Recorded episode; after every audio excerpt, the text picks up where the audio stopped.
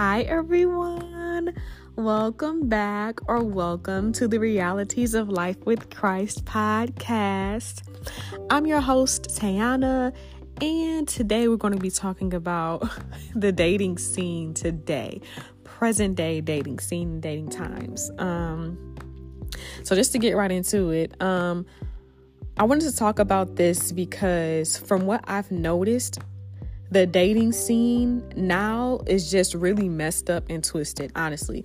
I mean you do get a few um love stories that are just amazing you know but for the most part especially around my age group it's just very like i said just twisted and far from what god wants it to be and what he designed it to be. So yeah let's get into it. Now to be completely fair though I can't say that I know a ton about the dating scene, like from experience, just because I don't go on many dates for real. And I honestly haven't been in many relationships in my life either, before or after Christ. Um, I have been single since my walk with Christ began. And I I truly just am enjoying being single. Um, in a way of continuing to develop my walk with Christ, not like in a single, ready to mingle type of way. But if you are, then that's fine. But I just want us to be clear about that.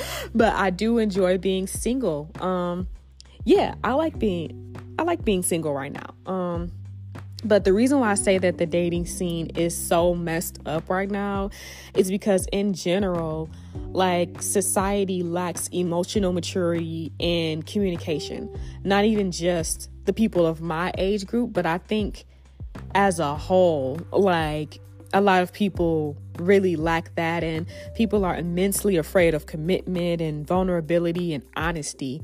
And these types of things make it nearly impossible to have a successful relationship.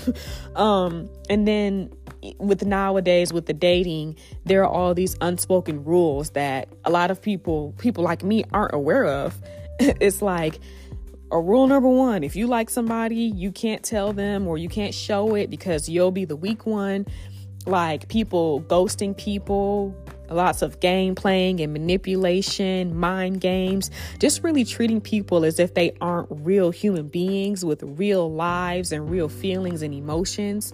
And just people honestly using each other for their own selfish gain is essentially what the dating pool is like today um like one minute they like you next minute they don't but they see you pull away. So now they want to reel it back in and they want to give you attention more because they want to feel love but they don't want to give love.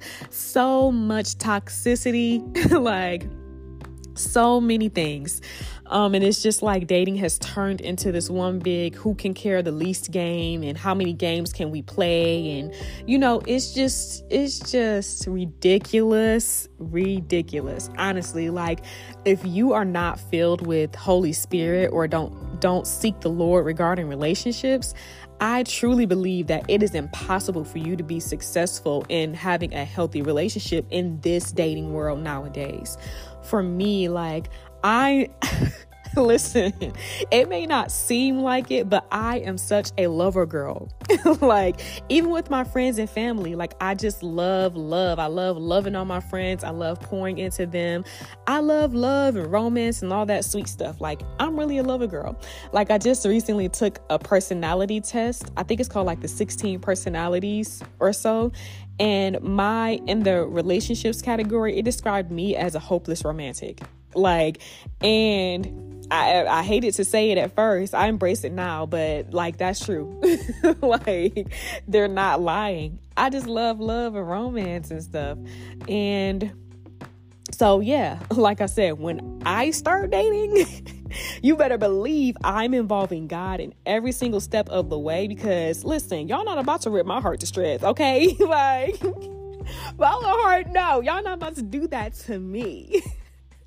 so goodness. Um but anyway to the meat of it all I want to talk about what the Word of God says about um, unions and about marriage, and to encourage any Christians out there who are believing God for a spouse one day who want to get married.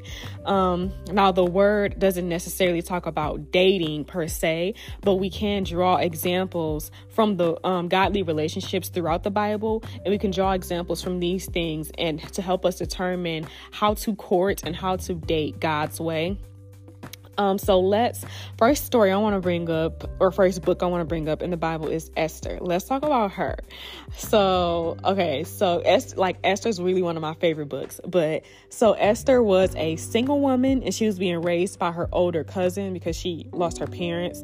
Um, I'm not gonna get all into the details of it, like read the book yourself. But from what what I personally received from reading it is that it is important that you date to marry and that you date or courts with intention because God was able to greatly use Queen Esther and King Xerxes and he had a major major plan for them. He was able to use that union those two people to get wickedness out of authority and to save a nation of lives because Esther was in the will of God when she decided who she wanted to marry. So or you know when she decided to step into the not dating scene because it wasn't like a dating scene. It was like way back in the day where like this was a king, so she had to prepare to be seen in front of him. Like it was a lot. but before she committed to that life, before she stepped into that, she had a goal. You know, she wasn't just like dating just to date, or she wasn't like I'm gonna play some mind games to get him to love me more than I like. It was none of that. like she went in there with a purpose, like, and she submitted to the will of God for her life at that time with that man. so another example from the Bible is Ruth and Boaz. So and this is also a book in the Bible. You can read it. It's called Ruth. but um so Ruth this is what I and this is what I personally received from it. like this is what I got from reading it. So to paraphrase, Ruth was a lover girl as myself, like myself, and she wanted to she didn't want to leave her mother-in-law. Her um husband which is her mother in law's son, of course. Her husband ended up dying. It was two, there were two daughter in laws. Um, and one of both of the sons ended up dying and then the other daughter-in-law left after her husband which is naomi's mother i mean ruth's mother-in-law see this is why i didn't want to go to all the details because i'm over here stuttering but okay so there was ruth and then there was naomi naomi was ruth's mother-in-law there were two women, Ruth and the other woman. I don't know her name. Both of their husbands died, which was Naomi's sons. The other young lady left after her husband died, she left. And then Naomi, the mother in law, was like, Ruth, if you want to leave, you can. It's not like I can. I, she was old. So she's like, it's not like I'm to have another son. And even if I do, it's not like you're to wait for him.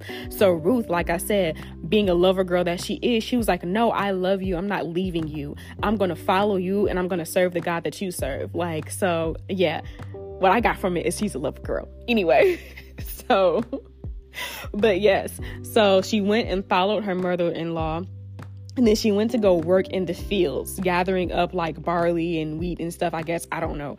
But um, it says in the book, like, go read it. But so she went, she was working in the fields, and then that's when she met Boaz. And Boaz essentially or eventually took her in to be his wife. Eventually. And so, what I personally received from that is that when you are focusing on your purpose, you don't ha- like you don't have to look for love. You don't have to find your husband. Like it just inspired me to focus on purpose because I know like ladies like when it comes to women like we just like I want to be married with my man that da, da, da, I want romance, I want this, I want that. Like, you know, and a lot of men and women want that. But I know for us, like most women want to be married. And so it can be something that can become a distraction and an idol really quickly if that's all that we focus on and think about is marriage. And like I said before, Ruth wasn't looking for a man. Like she was just doing her job in the field and following her mother in law when Boaz found her. You know, and the Bible also says, He who finds a wife, not the other way around. You shouldn't be, ladies, you shouldn't be looking for your husband. Like he should be looking for you. so, and it, and it will come like naturally. You don't have to force it. And another thing that i saw from this story because boaz um he he saw ruth. He was curious about her. Um he kind of watched her. And then he um some type of exchange happened between those two. And then he was like okay i'm going to see if the next person in line to take you into marriage according to lineage. I'm going to see if they want to marry you. If not, then I'm going to take you in as my wife. Give me until the end of the day to do so. He went, he handled business, and he took her as his wife by that day. Like, so what I'm saying is, like, the man is the head of the household. The man is the provider, the security, the, you know, that is the man's job. And this man did his job well, you know, when it came to marriage and taking a woman in as his wife. Like, she didn't have to do anything. Only thing she was doing was following her mother in law, seeking the Lord, doing her job or doing whatever she was doing. And then that happened to her, or that happened, you know, with her. So, that's one thing that's really important. He didn't expect for her to pursue him. He didn't sit there waiting for her to like come after him, and she didn't do that. So that's just really admirable about that story. Um, yeah, and I just believe that that shows us how the Lord desires for things to go and how things are supposed to go when we are dating and when we are courting and getting ready for marriage. So, yeah, y'all, that's it. That's it. That's it. I hope that um, you all enjoyed this episode and found it encouraging. You know, just for the all the lover people out there, or even just Christians Christians that are waiting for marriage and that want to be married, I just encourage you to seek the Lord about it and just be patient and just focus on what the Lord has you to focus on. You know, what's the la- whatever the last thing is that He told you, just focus on that and do that. And I promise you, like love will come. Like it'll be clear for you. The Lord will speak to you however you need to be spoken to, and in a way that it'll be clear for you to understand. Um, so yeah, check out these books. Read Ruth and read Esther because they're really good. But yes, if you liked this episode and it was encouraging, rate it. Rate this episode five stars or this podcast five stars. Share it, subscribe, turn on post notifications, or whatever platform you're watching this on do that in Jesus' name and share it with a few people. And I'll catch you all in the next one. Bye.